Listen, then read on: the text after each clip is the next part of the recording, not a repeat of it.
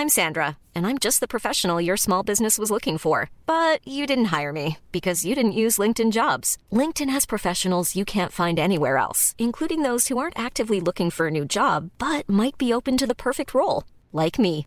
In a given month, over 70% of LinkedIn users don't visit other leading job sites. So if you're not looking on LinkedIn, you'll miss out on great candidates like Sandra. Start hiring professionals like a professional. Post your free job on linkedin.com/people today. Bonjour à toutes et à tous et bienvenue dans ce Morning Mood du jeudi 20 mai 6h25. J'espère que vous avez passé une bonne nuit. Alors bon, les cryptos hier, hein, c'est un peu le sujet général. Euh, gros sell-off sur les cryptos. euh, alors je, je reviendrai, j'y reviendrai juste après. D'abord les marchés traditionnels.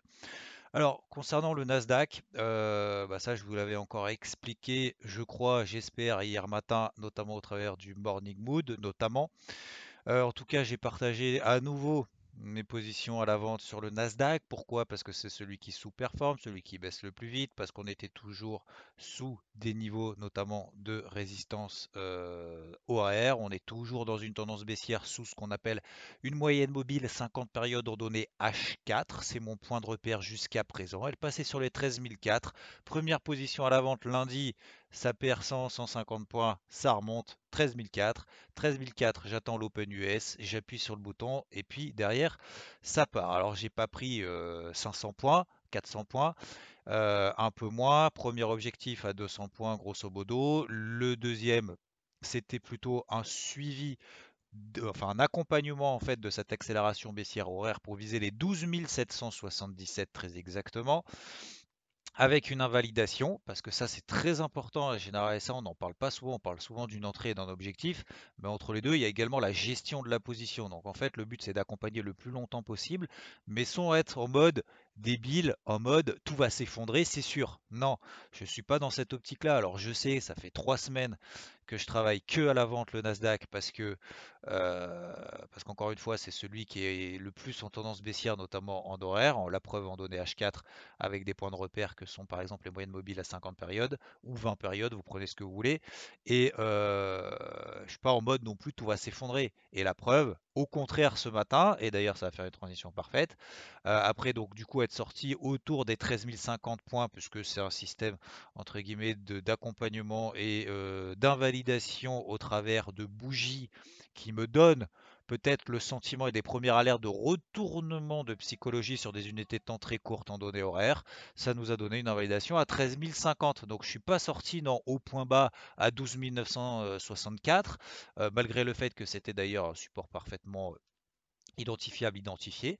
Mais je suis sorti un petit peu plus haut parce que j'estimais effectivement que oui, on pouvait perdre encore tout à fait 200 points, euh, 300 points derrière dans la foulée. Donc voilà, euh, plus de position là-dessus. Euh, pourquoi est-ce que je reprends pas de position tout de suite à la vente sur le Nasdaq? Bah, Premièrement, déjà je pense qu'il faut rester objectif. C'est pas parce qu'on a un plan en tête et qui fonctionne depuis trois semaines qu'il faut être en mode débile. Donc euh, et avoir des œillères. Ce que j'appelle en mode débile, c'est avoir des œillères en disant c'est sûr ça va baisser. Non, j'en sais rien.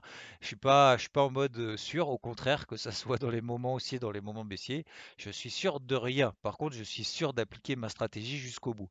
Ça, c'est clair jusqu'à ce que j'ai des éléments contraires. Les éléments contraires, c'est quoi?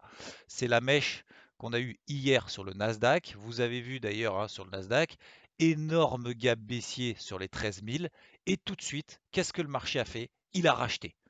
Il a racheté, il a racheté. On a fait 13 000, 13 230. Là, on est autour encore des 13 230, euh, notamment sur les futurs, sur les contrats futurs. Donc, ça montre que le marché plie, oui, mais il ne rompt pas. Bah non, il accélère pas plus que ça, et notamment les indices les plus faibles. La preuve également le Nikkei qui fait partie des indices les plus faibles. Le Nikkei, lui, qui est passé sous cette zone support des 28 400. On a derrière fait un espèce de, je ne veux pas dire un sell-off parce que c'est un gros mot, c'est pas vraiment un sell-off, mais on a fait quand même une grosse accélération baissière, puis derrière, appel d'air vers le haut. Et depuis, range. Donc en fait, là-dessus, par exemple sur le Nikkei, ça va être très simple. Je vais suivre la sortie par le bas du range. Je ne vais pas forcément anticiper plus que ça, même si on peut travailler effectivement les résistances, les signaux baissiers sur les zones de résistance, puisqu'on est en tendance baissière là aussi, et comme sur le Nasdaq, en données H4. Prenez une moyenne mobile 50 périodes. en données H4, ça vous donnera le point de repère. Donc pour le moment, bah, les indices ont plié oui, mais ils n'ont pas rompu. Et donc, pour le moment sur le Nasdaq, je n'ai plus à l'heure actuelle pour le moment d'optique de vente. Voilà. Si ça baisse, je préfère vous le dire à l'avance, ça sera sans moi. Et si euh, ça remonte sur les 13004, je pense c'est tout à fait possible par rapport à cette grosse mèche qu'on a eue hier et cette pression haussière qui est toujours d'ailleurs intacte, notamment cette nuit, hein, même sur le Nikkei, euh, même sur les contrats futurs sur le, Nasdaq. En fait, on a toujours une, petite pression haussière sur des unités très courtes. Donc c'est tout à fait possible qu'on ait une accélération haussière. Et d'ailleurs, je m'autoriserai même dans mon coin, mais ça je ne le partagerai pas parce que ça sera un petit peu plus délicat. Pourquoi pas même payer le Nasdaq, viser 13004. Voilà, on est à 13 230 actuellement. C'est tout à fait possible. Voilà, euh, c'était pour vous expliquer un peu la psychologie, le retournement psychologie, le suivi d'un plan qu'on a, l'invalidation à court terme, et puis une fois qu'on l'invalide, on peut tout à fait se remettre en question. Voilà. Je n'exclus pas de revenir à la vente sur le Nasdaq ad vitam aeternam. Je n'exclus pas de changer de fusil d'épaule si jamais le, marché me donne d'autres éléments. Par contre, j'exclus tout tout, tout, toute, comment dire, toute volonté de rentrer à n'importe quel prix, à n'importe quel moment, juste parce que je pense que ça a baissé et qu'on va à 12 et que je lâcherai rien tant qu'on ne sera pas à 12 Voilà. Euh, et je m'autorise même, pourquoi pas, à payer le plus fort, euh, dont le CAC 40 fait partie. J'estime qu'il fait partie des plus forts. Alors hier, il a perdu 1,4%, mais euh, j'estime que c'est toujours le plus fort en mode value, en mode tendance haussière, en mode au-dessus de la MM50 daily, etc. etc. C'est tout à fait possible. Alors, et je fais une petite parenthèse, j'en profite. Le, c'est pas parce que le CAC euh, gagne que 30 points, ne raisonnez pas en points. Hein. Euh, le Nasdaq, effectivement, code 13 002. Le CAC code 6 000. Donc forcément, en termes de points, euh, faut, pas comparer 30 points sur le CAC et 100 points sur le Nasdaq. D'accord? Essayez de comparer aussi et de travailler toujours en, exposition par rapport au pourcentage de son capital euh, et en taille de position. Voilà, il faut adapter en fonction des indices. Donc le CAC, euh, si jamais effectivement il donne des petits signaux euh, positifs à l'open en Europe, je m'autoriserai à le payer dans une optique intra-swing. Pas parce que je pense qu'on va aller au ciel, tout simplement parce que j'essaye d'exploiter tout simplement les tendances haussières et j'estime que ce qu'on a fait peut-être hier sur les marchés, ça montre aussi le fait qu'ils n'ont pas envie de plier plus que ça. Donc peut-être que ce sera l'inverse qui va se passer. ce serait un peu dommage de s'en priver. Donc je prendrai avec tout ce que j'ai pris sur le Nasdaq sur les ventes, je pourrais probablement prendre le risque d'un achat sur un indice fort par exemple le CAC. Voilà, j'espère que c'est clair. Le reste, euh, je vais pas faire le tour, c'est toujours un peu le brouhaha. Euh, l'argent, ça monte, ça baisse. L'or, ça continue sa progression haussière. Je le répète tous les jours, si vous voulez effectivement payer de l'or, on est dans une pression haussière. Même chose notamment sur l'euro-dollar, même si on a une énorme bougie contraire hier. Alors vous voyez, c'est un peu le problème de ces trucs-là. C'est qu'en fait, ça prend 100 pips, puis derrière, ça en perd 70. Puis derrière, peut-être que ça en prendra 50, puis ça en reperdra 70. Et puis en fait, ça monte avec des grosses, avec une violence déjà euh, des fois journalière qui, ne permet pas en fait d'être serein là-dessus. Donc soit on paye vraiment dans une optique un peu longue, vraiment très longue, genre pour moi l'euro dollar il va à 1,23, on est à 1,21 et puis en fait je mets une invalidation en fin de journée sous la MM20 daily par exemple, donc sur des invalidations très très larges, mais on peut pas se permettre de faire, je vais dire, du trading là-dessus. Soit faut faire vraiment du très court terme, soit faut faire vraiment, je vais pas dire du moyen terme, mais au-delà du swing.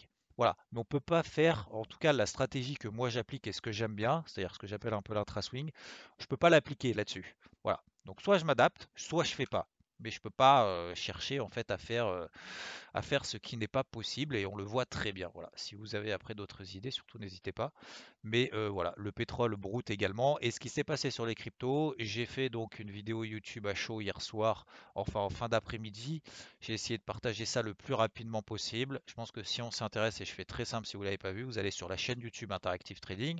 Vous avez la dernière vidéo d'hier soir. Encore un merci pour vos likes. J'ai essayé d'être le plus réactif et d'être plus sérieux que d'habitude parce que je pense que c'est une période sérieuse, notamment sur les cryptos, et c'est important. Et il y en a peut-être qui se sont fait rincer là-dessus. Donc c'est au moins par respect pour ces personnes-là qui malheureusement n'écoutent pas. Et j'espère que ça a permis de leçons. Et encore, je pense qu'on va avoir des rebonds très très forts là-dessus. Ailleurs, on en a eu déjà énorme, hein, des 40% depuis les plus bas, par exemple 35% sur l'Ethereum, etc., etc.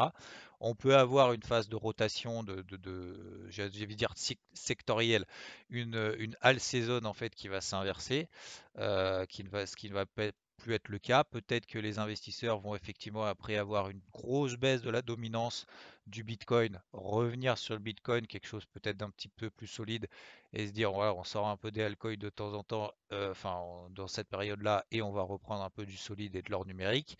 Euh, ça c'est tout à fait possible. Et surtout, surtout, il y a des dossiers qui tiennent très bien. Donc, euh, à suivre sur ces, choses-là, ça peut être très intéressant de pouvoir rentrer sur des gros dossiers, type euh, des gros dossiers, des, grosses, des gros projets, notamment type par exemple Solana, type euh, Cardano, etc. etc. Bref, Rodolphe, vous avez fait un gros point également là-dessus, notamment sur IVT, pour pouvoir exploiter notamment tous ces replis, toute cette panique qui est a priori lié à des débouclements de positions leveragées. Donc tous ceux qui sont en effet levier se sont fait arracher et c'est aussi la raison pour laquelle on a eu des gros sell-off. Euh, et je vous ai partagé donc sur la chaîne YouTube IVT plus de détails, ça dure 8 minutes. Ça sera beaucoup plus clair que ce que je vais vous raconter ici. Mais globalement, je pense qu'on va avoir peut-être une phase de là un peu de calme. Si on veut rentrer sur le marché, c'était l'opportunité de le faire.